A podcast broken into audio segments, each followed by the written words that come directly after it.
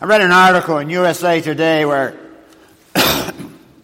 the scene is in the Superior Court. Two men were on trial for armed robbery. An eyewitness took the stand. The prosecutor got up and began the, his questioning. First, he asked the eyewitness, So, you were at the scene of the robbery? He said, Yes. You saw a vehicle leave at a high rate of speed? The witness said, Yes. Did you observe the occupants? asked the prosecutor. Yes, two men. Then the prosecutor, in a booming prosecutor's voice, said, And are those two men in this courtroom today? At this point, both defendants sealed their fate by raising their hands, saying, I did it. Today we're going to talk about guilt. The point is that all of us have to say in our lives, I did it. There are things that we all have struggled with. We are all the same boat. So this morning, please take out the sermon notes that I've prepared for you. Look at James 2 verse 10 and read that with me together out loud. The person who keeps every law of God, but makes one little slip, is just as guilty as the person who has broken every law there is. Now obviously when it comes to the way that we evaluate guilt, there are different degrees of guilt. Some people commit crimes and they deserve greater punishment. It's called justice. But this verse is talking here about God's kind of justice. It's recognizing the fact that whether there is one sin or if there are many sins in our lives, we have all sinned. We've all slipped. We are all in the same boat. We are sinners. So let's deal with our guilt today before God together. We want to first of all look at what guilt is. What is this thing that we even call guilt? We all know what it feels like. The psalmist knows. Look at Psalm 38 verse 4.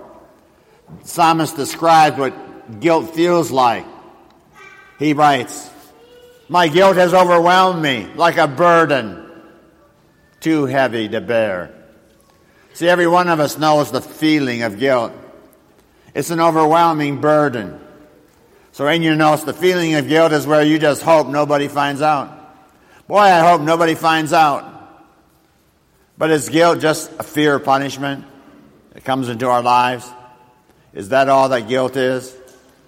No, the positive purpose of guilt is not just to make us feel bad. There's a much greater purpose for guilt in our lives. So in your notes, the positive purpose of guilt is a warning light. Guilt is actually a warning light that goes off and says, there's something wrong. Something needs to be fixed. Sort of it's like that warning light that goes off in the dashboard of your car. It says something wrong. Does it help to break it? No. It's just saying something needs to be fixed. And ignoring, ignoring that warning light doesn't help either. The engine may fall out of your car. So there are many different kinds and different ways people deal with guilt. This warning light that God sends into our lives. And the truth is, if there is something really wrong, the best thing to do is get it fixed. See, sometimes people will try to fix their car themselves, but very often it needs to be taken back to the manufacturer. That's what we need to do with our lives. The warning light is saying that we need to go back to the manufacturer we need to spend more time with God. We need God to heal us. Now, there are two kinds of guilt that we need to understand. In your notes, it's important that you know that there is number one, in your notes, genuine guilt. This is real guilt, genuine guilt, the real deal. This is when you have done something wrong, you've wrong things that have hurt ourselves or they've hurt others or They've hurt the heart of God. And we all have had to deal with real, genuine guilt. There's also number two in your notes, false guilt. False guilt is thinking that there may be a warning light in the dashboard of your car, and you're worried that it may come on soon. People will often say things like, I just feel bad. or I should have done more, or if I only had not fallen asleep, or I could have done a better job. That is false guilt. We've all dealt with some false guilt in our lives. False guilt is very popular among churchgoers. It produces a fate, however, that has more walls than it has doors. Then there's no way out. It closes in.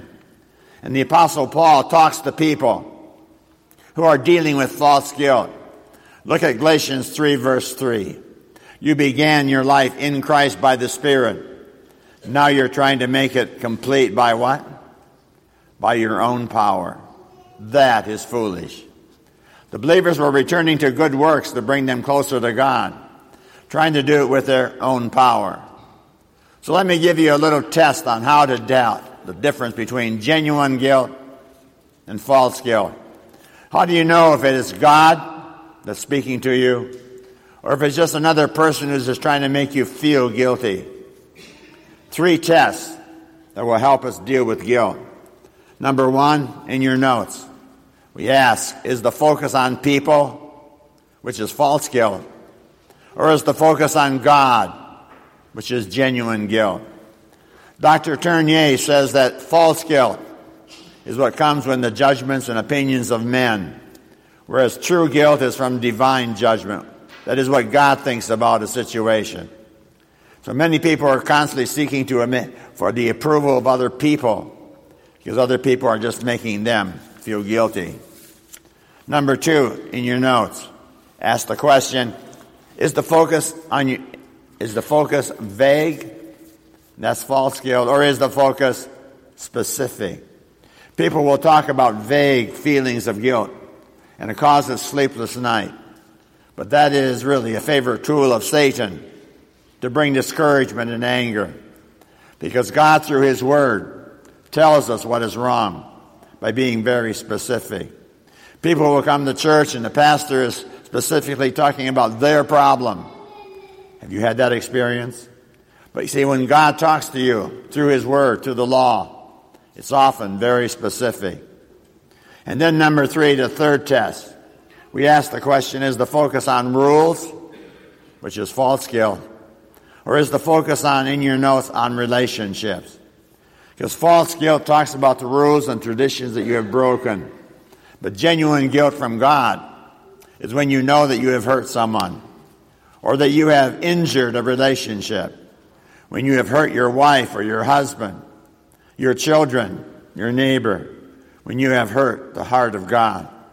And that's the big difference. In church, too often the rules become more important. So God is more concerned about our relationships. False guilt about rules blind us often from the working of God as He seeks to restore our relationship with Himself.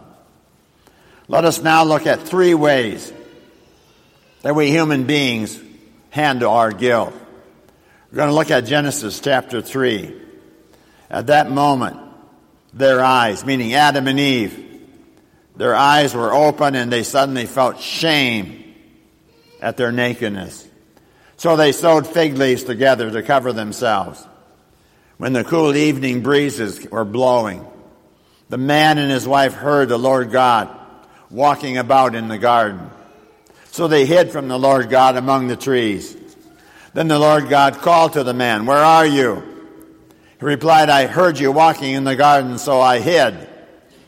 I was afraid because I was naked. Who told you that you were naked? The Lord God asked. Have you eaten from the tree that I, for whose fruit I commanded you not to eat? And the man replied, It was the woman you gave me, who gave me the fruit, and I ate it. So on the back of your notes, we're going to know three ways. Three ways that we humans often respond to guilt. Number one, we often respond with shame. Yeah, shame. We just feel bad. We try to feel bad enough to make it then okay. But that never works. Shame doesn't work. Sewing fig leaves doesn't work. Number two in your notes. Our second response is hiding. Adam and Eve they hid from the Lord God. Think about that. Trying to hide from God. Because hiding never works. But they tried it anyway. They hid out. Then number three is blame. And this is often a popular one to blame others. So you have Adam and Eve standing there with their guilt. Adam, he took it like a man. What does he do? He blamed his wife. She gave me the fruit, he said. Eve then points at the serpent, and she blames the serpent. And of course, the serpent doesn't have a leg to stand on. Isn't it easy to try to blame our way out of wrong things? Out of wrong things. We're caught in a lie, or we're caught there speeding. We all do that. So, what do we do when our man made ways of dealing with guilt don't work? When all the shame and all the blame, all the ways that we deal with guilt don't work, what do you do? Well, God has a way of dealing with guilt, and it's very different from our way. One of the most helpful verses for Christians who have guilt is 1 John 1 8 to 10. We often use it in our liturgy. This is how God deals with guilt. If we claim that we have no sin, we are only fooling ourselves and not living in the truth. But if we confess our sins to Him, He is faithful and just to forgive us our sins, to cleanse us from all wickedness. So if we claim that we have not sinned, we're calling God a liar and showing that His Word has no place in our hearts. So we're going to quickly look at three ways that God wants us to deal with our guilt. Guilt that makes us sick and tears us apart. First of all, number one, in your notes, he says, confess your sins. You simply confess your sin. You say to God, I did it. You raise your hand. You confess your sin to God. Not just your need or your frustrations, not just giving God your excuses. Look at Psalm 69, verse 5. The psalmist says, God, you know I have done wrong. I cannot hide my guilt from you. So you confess your sin. In your notes, you simply tell God. You tell God your sin. But what is sin? One of the easiest ways to look at sin is to look at the middle letter of the word sin. The center of sin is all about what? I. It's about my way. It's me first. God, I want to do it my way, not yours. It's selfishness. Sin is putting the I right in the middle of your life, and it's leaving God out. So you must confess, God, I have left you out of my life, and my life is a mess because of that.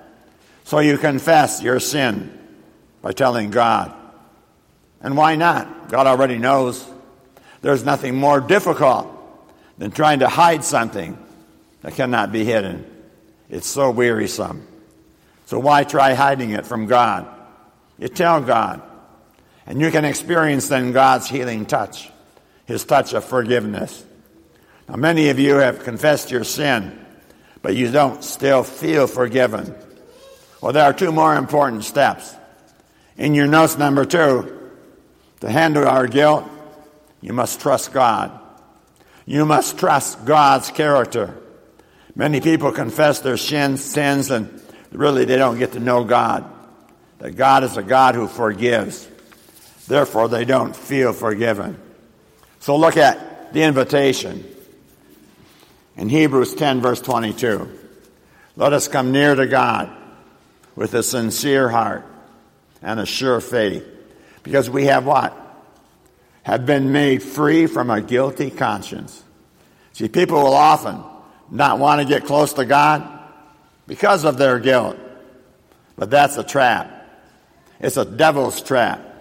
Because you see, the closer you get to God, the more you feel forgiven. When we come close to God, who loves us, the God who gave his son to suffer and die for us, when we come close to God, we sense his forgiveness. See, Jesus made us free from a guilty conscience. The message of the cross tells us God loves us, God forgives us. and He frees us from a guilty conscience. So you must understand that the grace of God because it's all about His riches and His blessings. G R A C E, grace, stands for God's riches, all at Christ's expense, given because Jesus died on the cross for you. So in God's love, you are free to become the person that He wants you to be. But that never happens through guilt. And God doesn't mold you or shape you through guilt. The devil uses guilt in your life. You become the person that God wants you to be through His love. Number one, by confessing your sin. Number two, you trust God's character. But number three, a third way, a third way that God wants us to handle our guilt. You must accept God's forgiveness. Accepting God's forgiveness. Look at John 3, verse 18. People who believe in God's Son are not judged guilty. See, when you believe in Jesus and what Jesus did for you on the cross, you are not judged guilty. Because Jesus says in your notes, your debt is paid in full. Your sin is paid in full. There's no reason to feel guilty when you believe in Jesus. So the next time Satan from the accounting department calls, tell him your debt is paid in full. And not only does God forgive you, but in your notes note, God uses me. God uses us in new ways. You hear story after story in the Bible that says not only did God forgive, but also God uses people. You read the story of a guy named Abraham in the Old Testament. He started out as a guy worshiping idols. He had trouble with lying. Yet God uses him. You read the story of a guy named Moses, who at the start of his life was a murderer. Today we call him the one who set the children of Israel free to go to the promised land. You read the story of a guy named John Mark, who was a coward. He left the missionary trip because he was afraid. Yet God uses him to write one of the Gospels named Mark. You read the story of a guy named Paul, who was named Saul at the start. And he went into churches and persecuted Christians, stood by while Christians were being murdered. You and I call him, however, apostle and a writer of much of the New Testament. So God wants to free you and me of our guilt. But God also wants to use you and me in new ways. That's the good news of God's love dealing with our guilt. Get it? Say, got it. Let's read together then. Psalm 32, verse 5. I finally admitted all my sin to you and stopped trying to hide them. I said to myself, I will confess them to the Lord, and you forgave me. All my guilt is gone. Now, some of you need to hear that first part. I finally admitted my sin. You need to face up to your sin and stop hiding and blaming and feeling shame. Others of you need to hear the last part. God forgave me. All my guilt is gone. God in His love wants to forgive you and me. Amen.